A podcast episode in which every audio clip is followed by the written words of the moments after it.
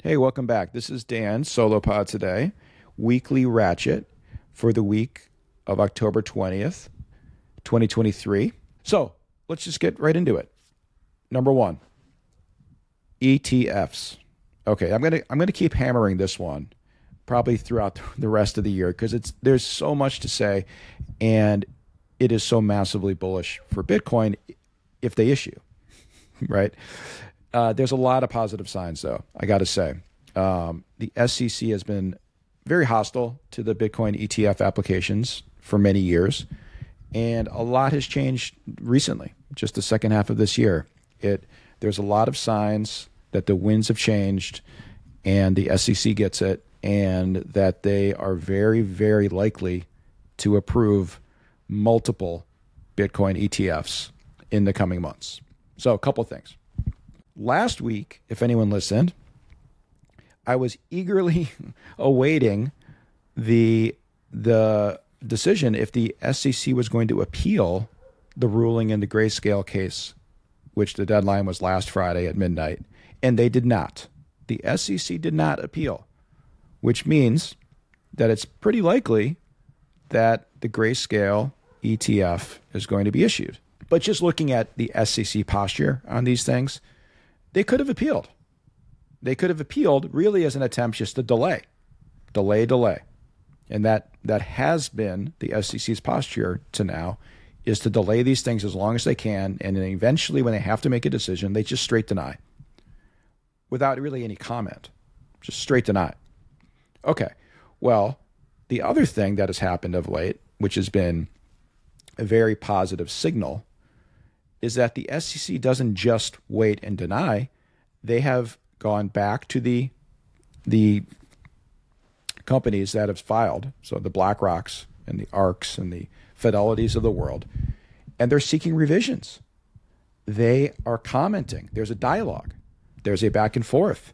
And the companies, in fact, just this week, both BlackRock and ARK filed revised applications, changing certain provision, proactively addressing the SEC's concerns and putting it in the filing, making changes in advance. Hey, doing what regulators are supposed to be doing. This is what healthy markets do. It's not that the SEC is supposed to have a moral choice on which asset classes are favored and which ones aren't. That's not their job. Their job is simply investor protection. And usually what that means is all kinds of disclosures and things like that. Well, that's what's happening. That is actually what's happening. And so that's that's very positive. And just as a quick aside about BlackRock, again, we just have to remember the BlackRock Bitcoin ETF application itself is just a massive thing.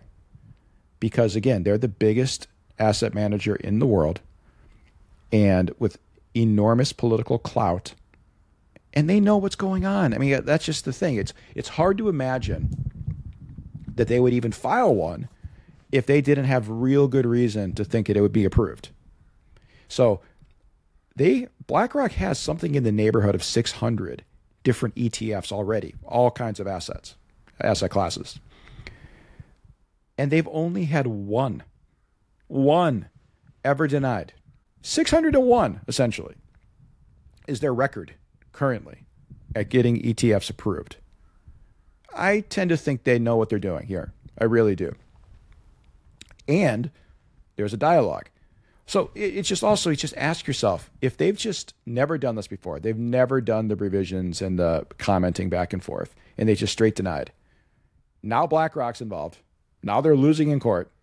And also now they're asking for revisions proactively. Does that just feel like that they're that they're eventually then going to also deny? No. It feels like things have changed. And I think that the SEC is actually going to claim a victory here. Because in some of these revisions that they're getting now, these revised applications, I think the SEC is essentially winning some points, uh, you know, whatever they are. Whatever the details of it are, will give the SEC some cover when they do eventually approve them. They'll say, We got X, Y, and Z, which is what we wanted all along. This is what we wanted. We got it. Great. Hey, great. You know, knock, knock yourselves out. SEC, if that's what happens, I want I want that to happen. I'd be very happy for that to happen.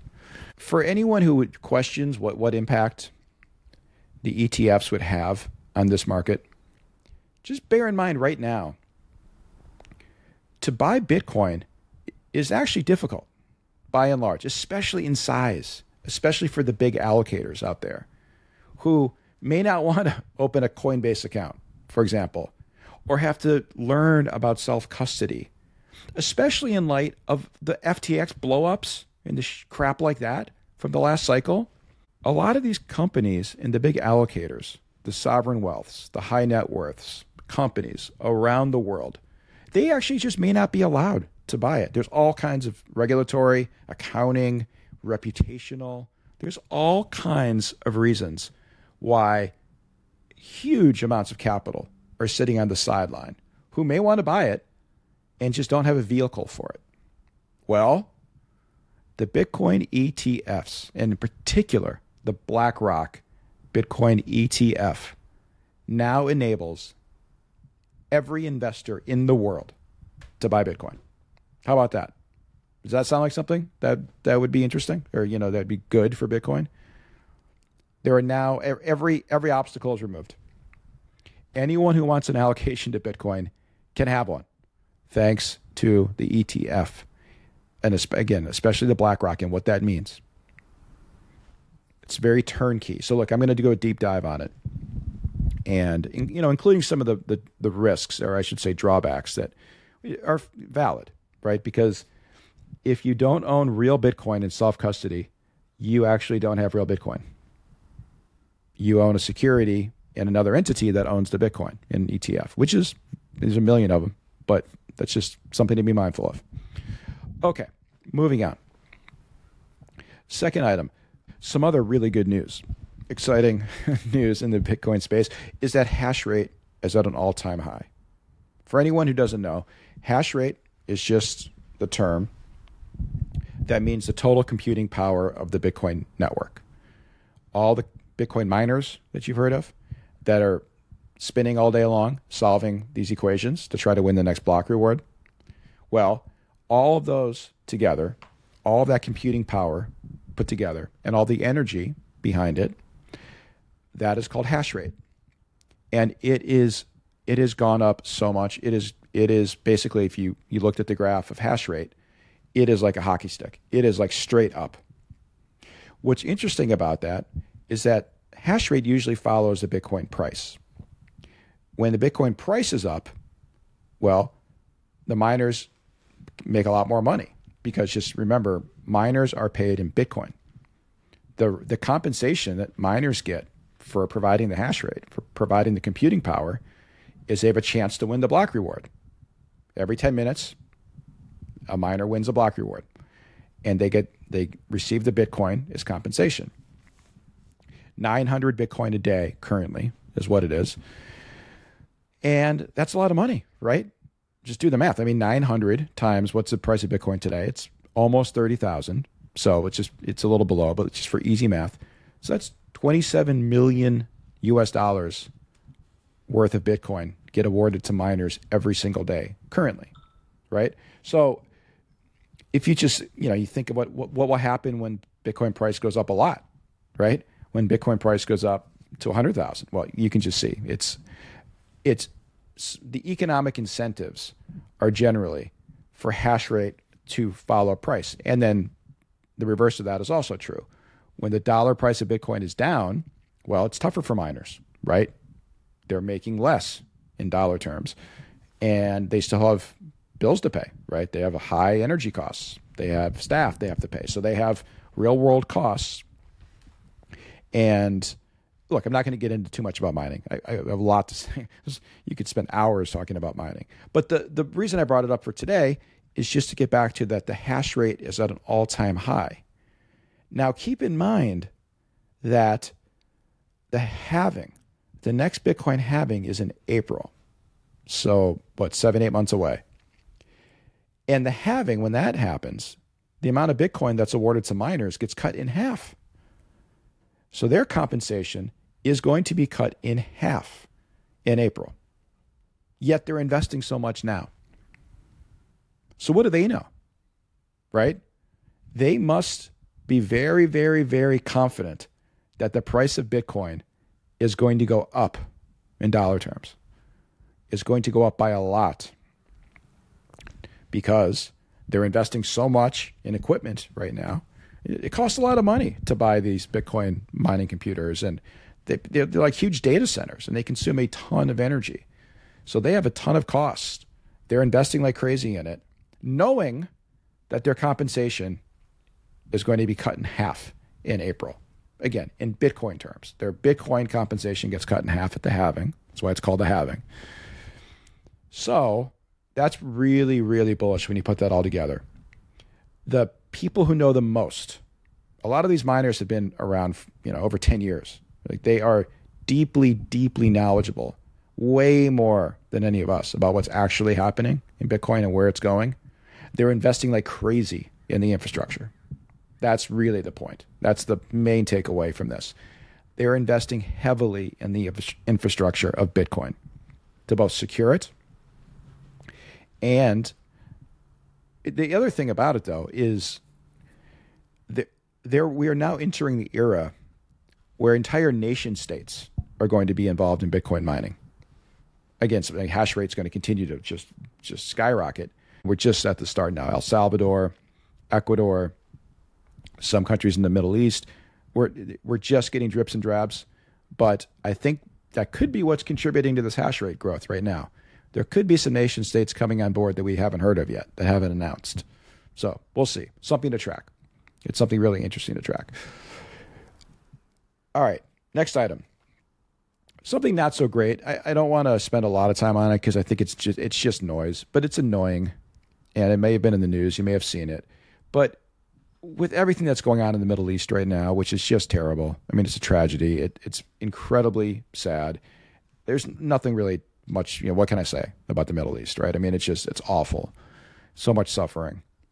But what really, you know, how this relates to Bitcoin and what really irritates me is that Senator Elizabeth Warren, who's been on this anti crypto crusade, essentially, for a couple of years now, has taken this opportunity to pursue her own agenda of right, trying to regulate crypto more by claiming that it's being used to fund uh, all these terrorists. Okay, a couple things about that. First of all, it's just not true.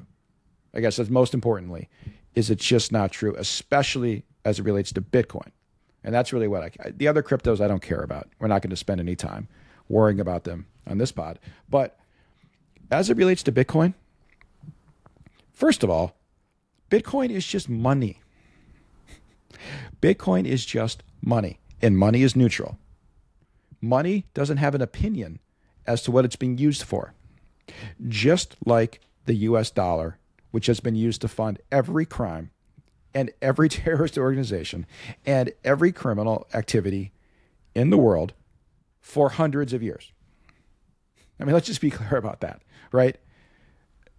That's not just the US dollar, every every currency in the world. It's money. Money is used for all purposes, good and bad.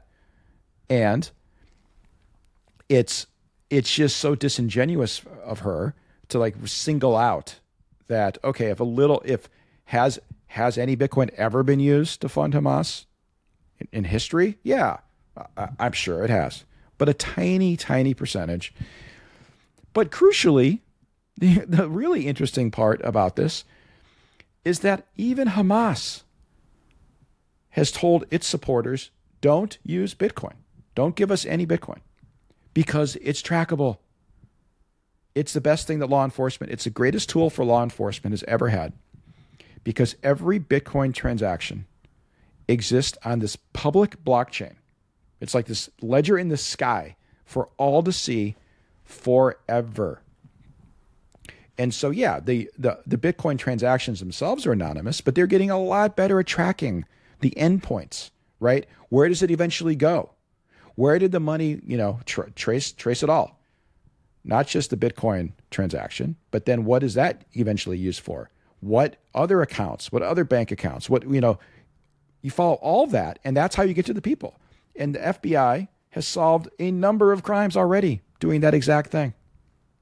And that's the reason that even Hamas said, don't use Bitcoin. So it just, you know, it just it just bothers me. Look, the, the, we're going to have to face this criticism. It's one of the obvious and tired critiques of Bitcoin that it's being used to fund terrorist activities. And it's just, look, it's an evolution of the asset. I think over time, you know, more and more people are going to learn the reality, and this kind of noise is going to go away. But it happened this week, so I just wanted to bring it up. You know, you know, it's frankly, it's something. It's something to keep our eye on. The hostility of governments. Eh, you know, this could become a bigger issue. Not going to lie, it's just something to keep our eye on. Okay, last thing.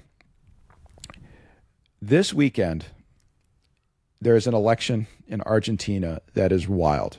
Okay, it's something that eh, is is just again champagne on ice. We're keeping champagne on ice. But there is a guy running for president in Argentina who is just uh, he's amazing. Javier Milei. Look him up if you don't know anything about him. I mean, his look, the hair, the the lamb chop, you know, sideburns. He is this libertarian firebrand kind of guy and he has a real hatred for the fiat system, for central banking, for the insane levels of inflation that it has caused in Argentina, which hyperinflation. I mean, currently, many, many, many times, but even currently, it's like 100% inflation rate right now because the central bank just will not stop printing money. Anyway, it looks like he's going to win. Now, it depends. I don't really understand the election laws, but basically, if he wins by a certain percentage or certain certain margin on this weekend, he's president. He's president of Argentina, and he is a big supporter of Bitcoin.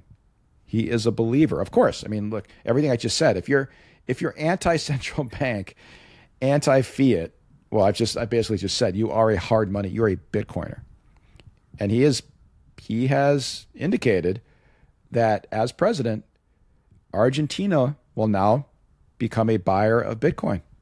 They will start accumulating Bitcoin to you know for their treasury. And that is amazing. But again, champagne on ice. He, he may not win. The election's not over. We'll just see what happens. The reason I bring it up though is because again it's an indication of just how early we are. How early. I think in the future, many, many, many, many countries will be accumulating Bitcoin. It'll be commonplace. It's just really fun as somebody who's such a believer like me to start seeing these things, the thesis that we've had, the game theory, the chess moves, you know, the chessboard that we've we've seen and we see what's going to happen. We don't know the time frame. We know the we know the chess moves. We just don't know necessarily in what order or certainly the time frame. But to start seeing them play out in real time, and uh, we'll see. It, it, it is fascinating. I'll keep you posted. We'll you know we'll check back on that next week um, to see what happened with that election. All right, so that's it. We're gonna keep it tight. Thanks for listening, uh, and I'll see you next week.